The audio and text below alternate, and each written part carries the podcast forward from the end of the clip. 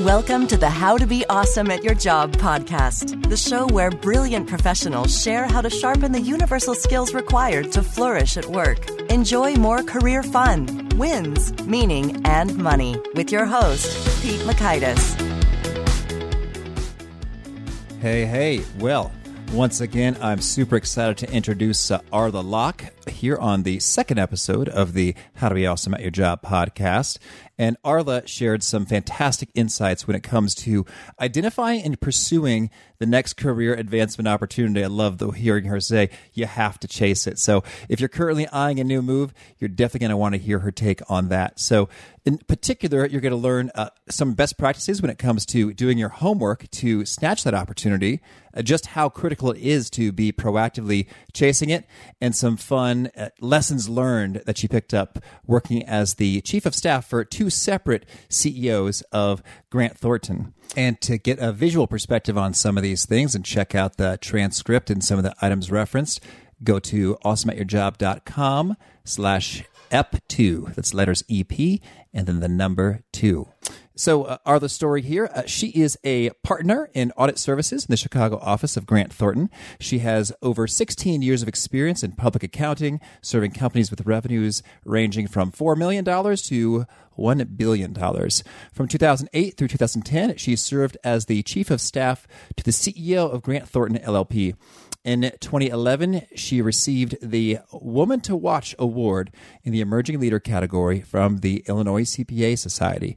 She's passionate about helping women rise into and succeed in leadership roles, and here she is now. Arla, thanks so much for coming on the How to Be Awesome at Your Job podcast. Thanks for having me. And this is a gorgeous office. I'm here now in the, the Grant Thornton headquarters, and I understand you just moved in here in October. We did. We did. We were um, at 175 West Jackson, and now we're at 171 North Clark. So it's a very different space, much more modern and open, lots of light. People people really like working here. Yeah. Well, it's space. gorgeous, and I feel I feel pretty fancy. Oh, uh, nice to be here.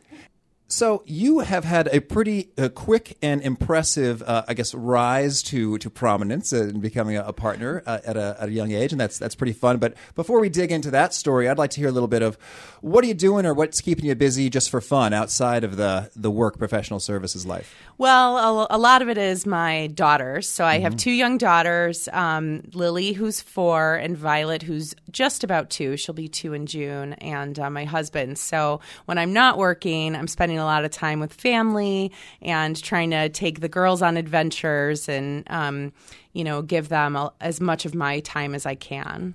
Lily and Violet are, are, great names. Is is that the idea to keep a flower theme going? No, it's so funny. we um, we Violet wasn't even on the radar as a name when we had Lily, and then when we were pregnant with our second, we were trying to think of names, and I don't know, I, we just fell in love with the name, and then I was like, oh, is this bad? They're both flowers. Are people going to think? Is it going to be strange? But we we think it's cute. Well, I prefer the the flower theme to the everyone has the same first letter theme. Yeah, if you got to pick one. Yeah, true. Yeah. Mm-hmm. Well, so well, that's fantastic. And great to hear. And I'd love to hear a little bit of the story. So, how did your career unfold such that you found yourself um, in this spot at a pretty good rate, and and you've kept your sanity along the way?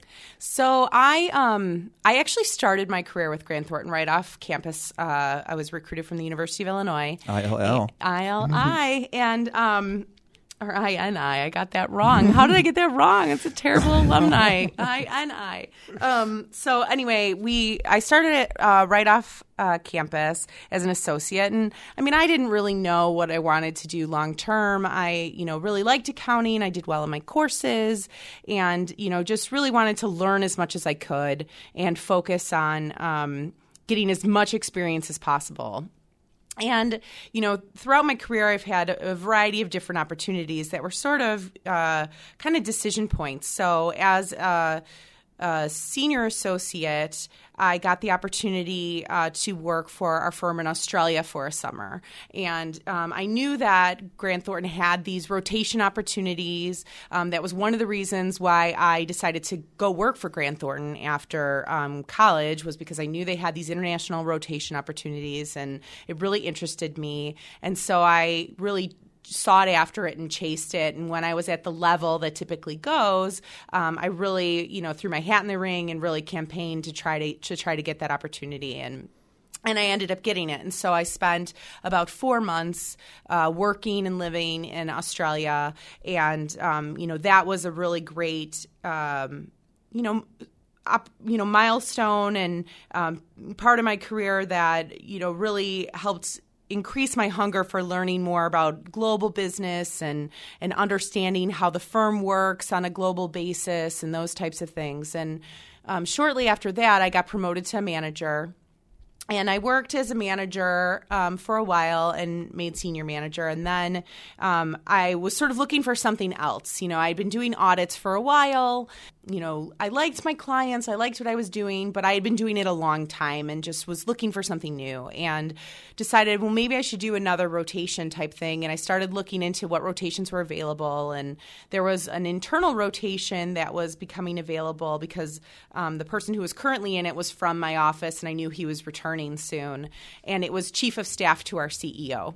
Oh, fantastic. And so I, you know, met with him and learned a little bit about more about what he was doing in that role and what it entailed and um, reached out to a couple of other people and really tried to understand you know what were the benefits? What could i learn? Would it be something different something that i would be interested in? And um, after doing some of that homework i decided you know this would be a really great uh, learning opportunity for me. And so i again you know campaigned with my practice leader at the time. I reached out to another um, senior manager who was like the first chief of staff the firm ever had about his experience. And and before we know it i got um, contacted by the ceo to interview me for the potential role. And so i interviewed for it I got the position and I spent two years working with our CEO. And it was actually I the time that I was in the role was unique because it was during an orderly CEO transition. So our CEOs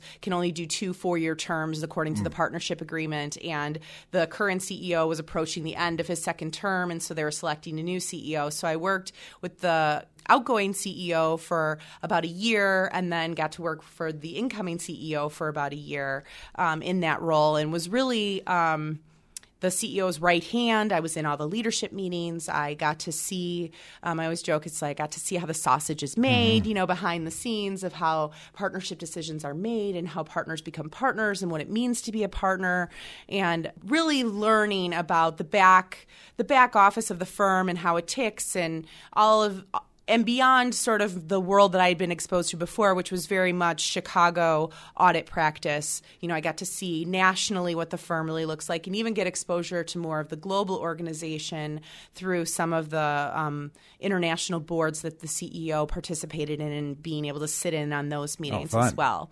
So it, that that right there, um, that role really is what made my decision that I really wanted to stay at the firm and become a partner.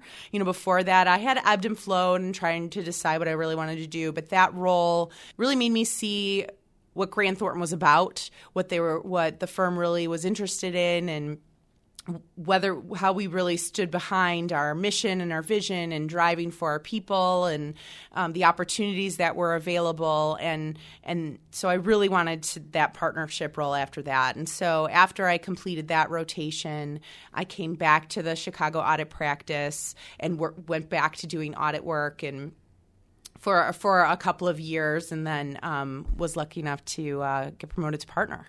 Oh, fantastic! Well, that's a that's a fun journey, and congratulations. And I've got so many little follow up questions there, okay. so I'm going to try to organize a little bit. So it sounds like there there were two times in which you did some homework in a campaign, mm-hmm. and one was before the uh, moving to Australia yep. and, and, doing that opportunity, and then the other time was with the the chief of staff rotation. So mm-hmm. so it, it sounds like you've did a pretty good job of executing this homework and this campaigning. So, are there any kind of pro tips or best practices associated with with undertaking those activities uh, prior to transitions? Well, I've, my number one tip is to make sure people know that you want those roles. All right. Um, you know, I think that so, sometimes people sit and wait for someone to hand them an opportunity and say, "Oh, we have this great opportunity."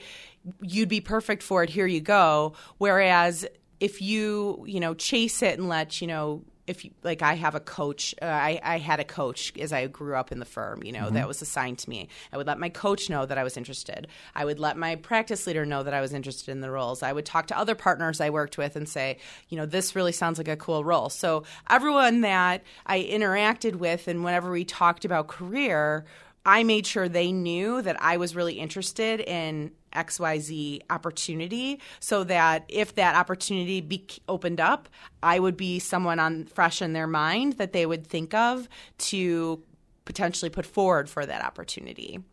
So I really feel like if you don't chase something or you don't let people know that you want to do something, then you're you're it's going to be harder for you to get that opportunity because you Yeah. you have to go after it. You have to be proactive and and chase it. So that would probably be the biggest piece of advice that I would have on those. On the the homework side, I think it would be, you know, making sure that you're talking to to all the people that you know who have done those things before. So, you know, like for the chief of staff role, I I reached out to the person who was in the role at the time and I asked him a million questions about what's his day-to-day like? What does he do? What is the interaction? What's the exposure? Is he happy that he did the mm-hmm. role? What are the benefits that he felt he got out of the role?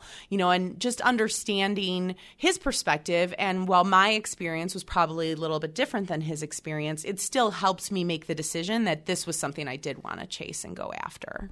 Oh, that's great. Well, it sounds like there's a, a fair bit of initiative and proactivity there in terms of you're you're really putting them through those those questions. Yeah, I, Respect. mean, I don't. I uh. I don't hold back. I, you know, I kind of just go after it. So. Good news.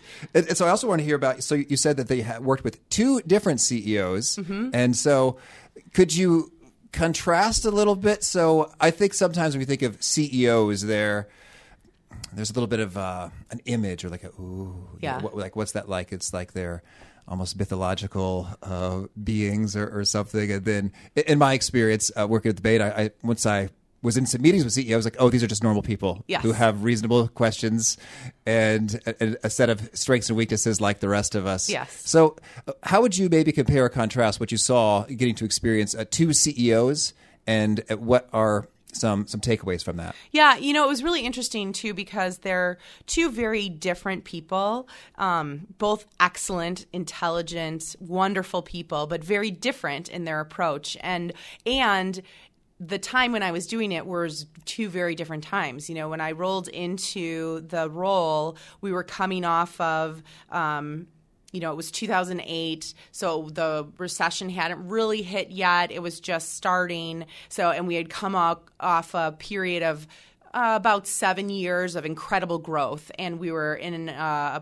a, the firm was in a position of acquisition and um, you know big growth numbers and doing really really well, and then that CEO was on his way out and the recession hit and the new CEO came in right as the recession hit. And there was a lot of blowback in the recession. You know the um, revenues dropped you know there was profitability um, challenges on engagements. And so he had to totally shift and make decisions differently because of the environment that he was in. So it was really interesting watching the two of them deal with those things and there was a lot of change during that time, you know. So the C- the CEO that was outgoing he is currently our CEO of the the global organization, not just the U.S. CEO, and he, you know, is an incredible collaborator, and he brings people together and is amazing at getting consensus from a group and even if people have different points of view bringing them to the same place and they all walk out of the room sort of you know marching to the same beat. And he he was so so good at that. And you can see it now in his work globally as he's working with all these different firms worldwide that have different cultures and different goals. And he he you know is bringing them all together under the Grant Thornton uh, umbrella.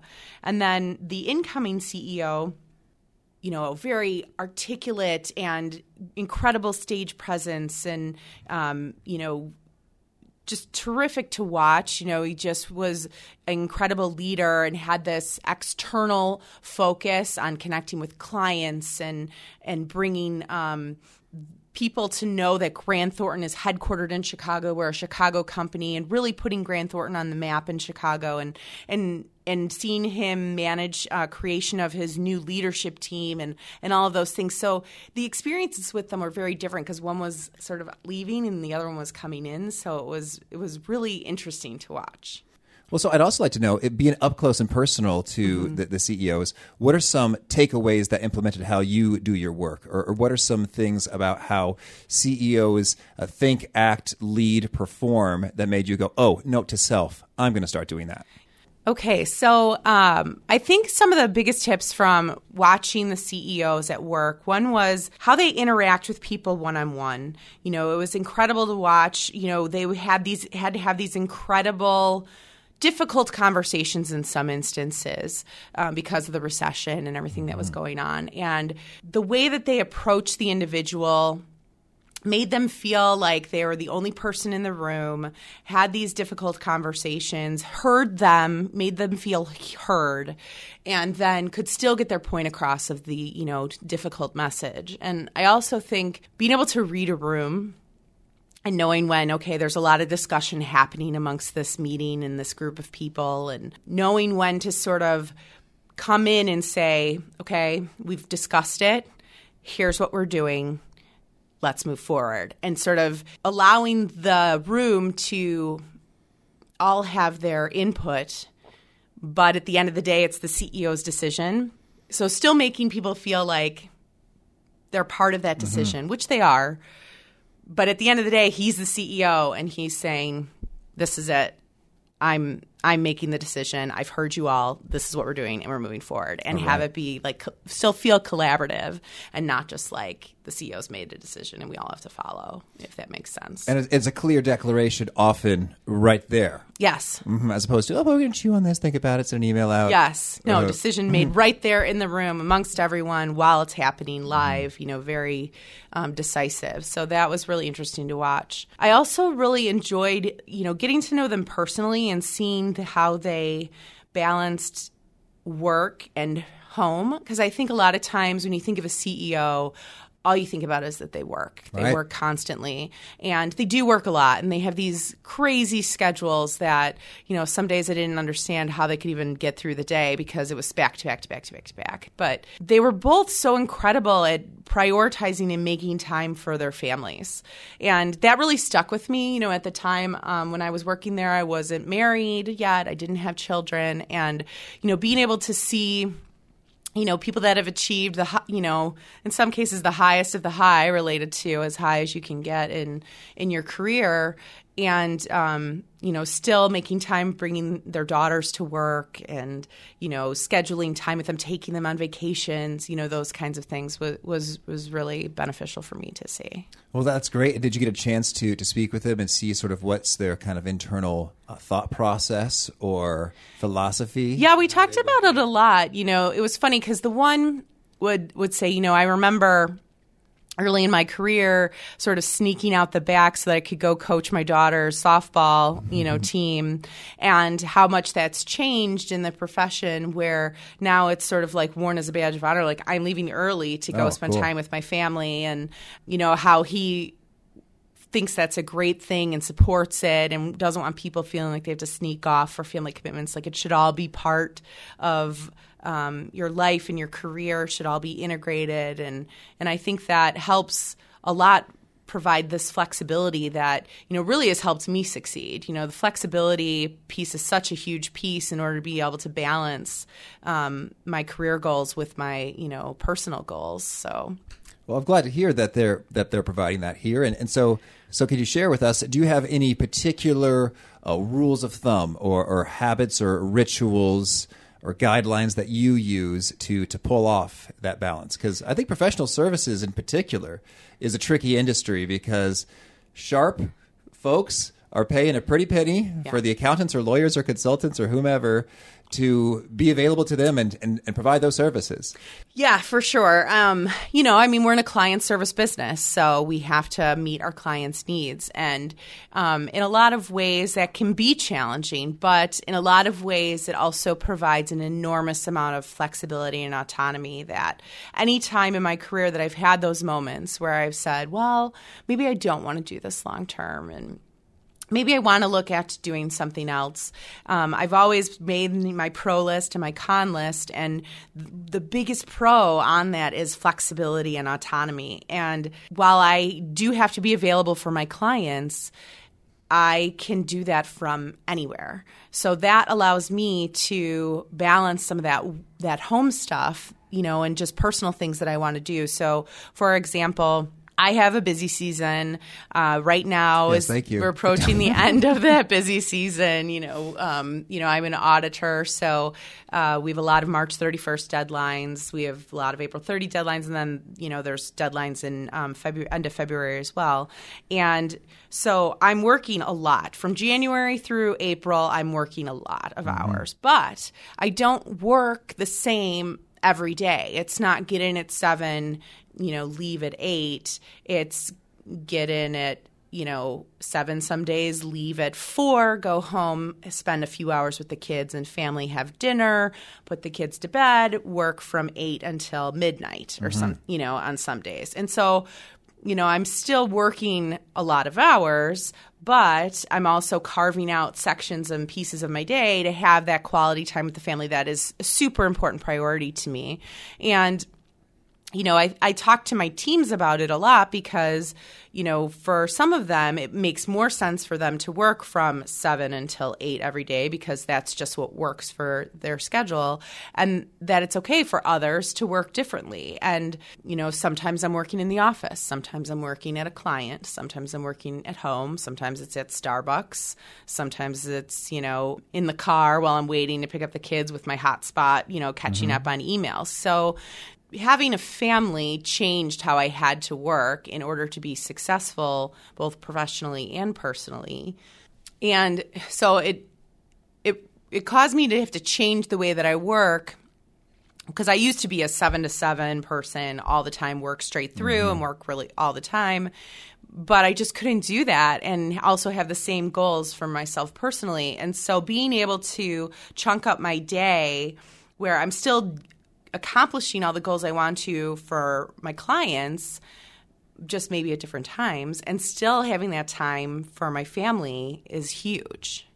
What are your other pro tips on, on managing the, the work and family and, and preventing the burnout and staying uh, healthy and moving?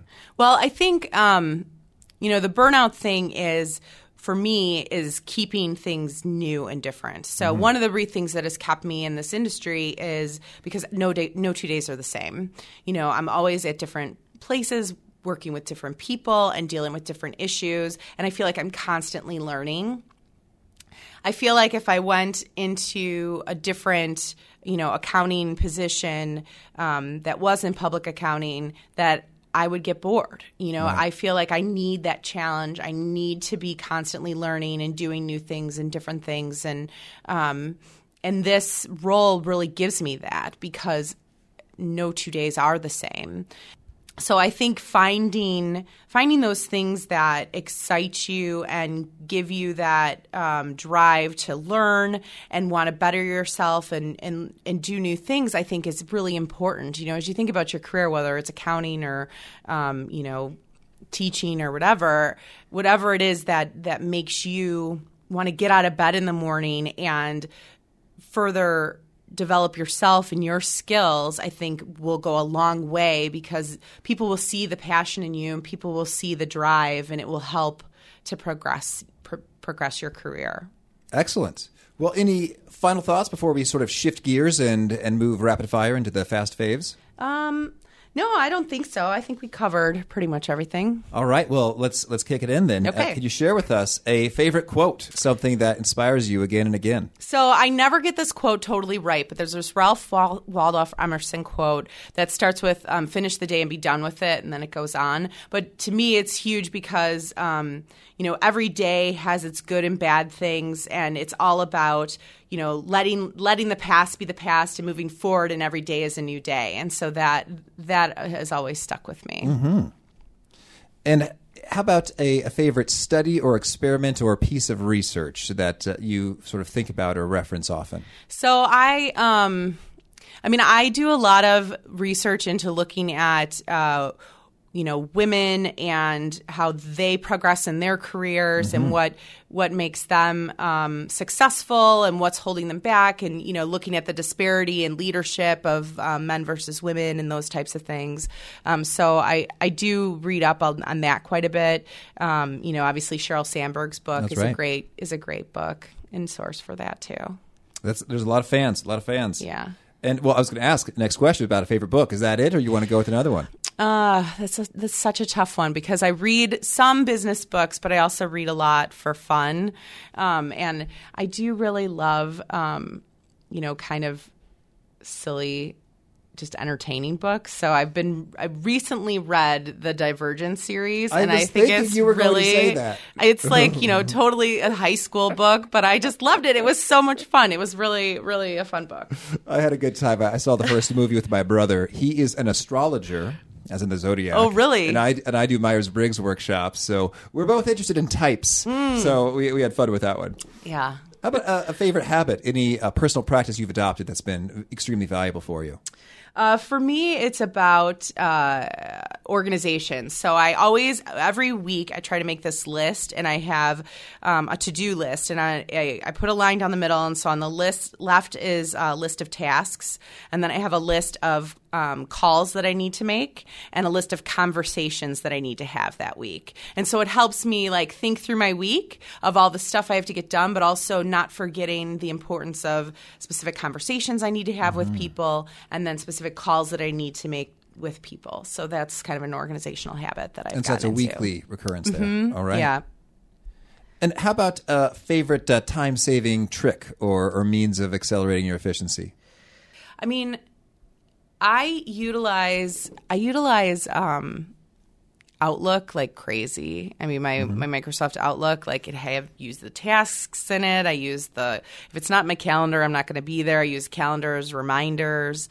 I use calendar to block out my time to make sure that I'm focused on something, so that nothing else pops into my day. So, I mean, it's not. Um, Really super innovative or, or uh-huh. sexy, but the Outlook calendar is huge for me. Well, do you have any special approaches to how you use those tasks? Some people set it up in a GTD, getting things done style.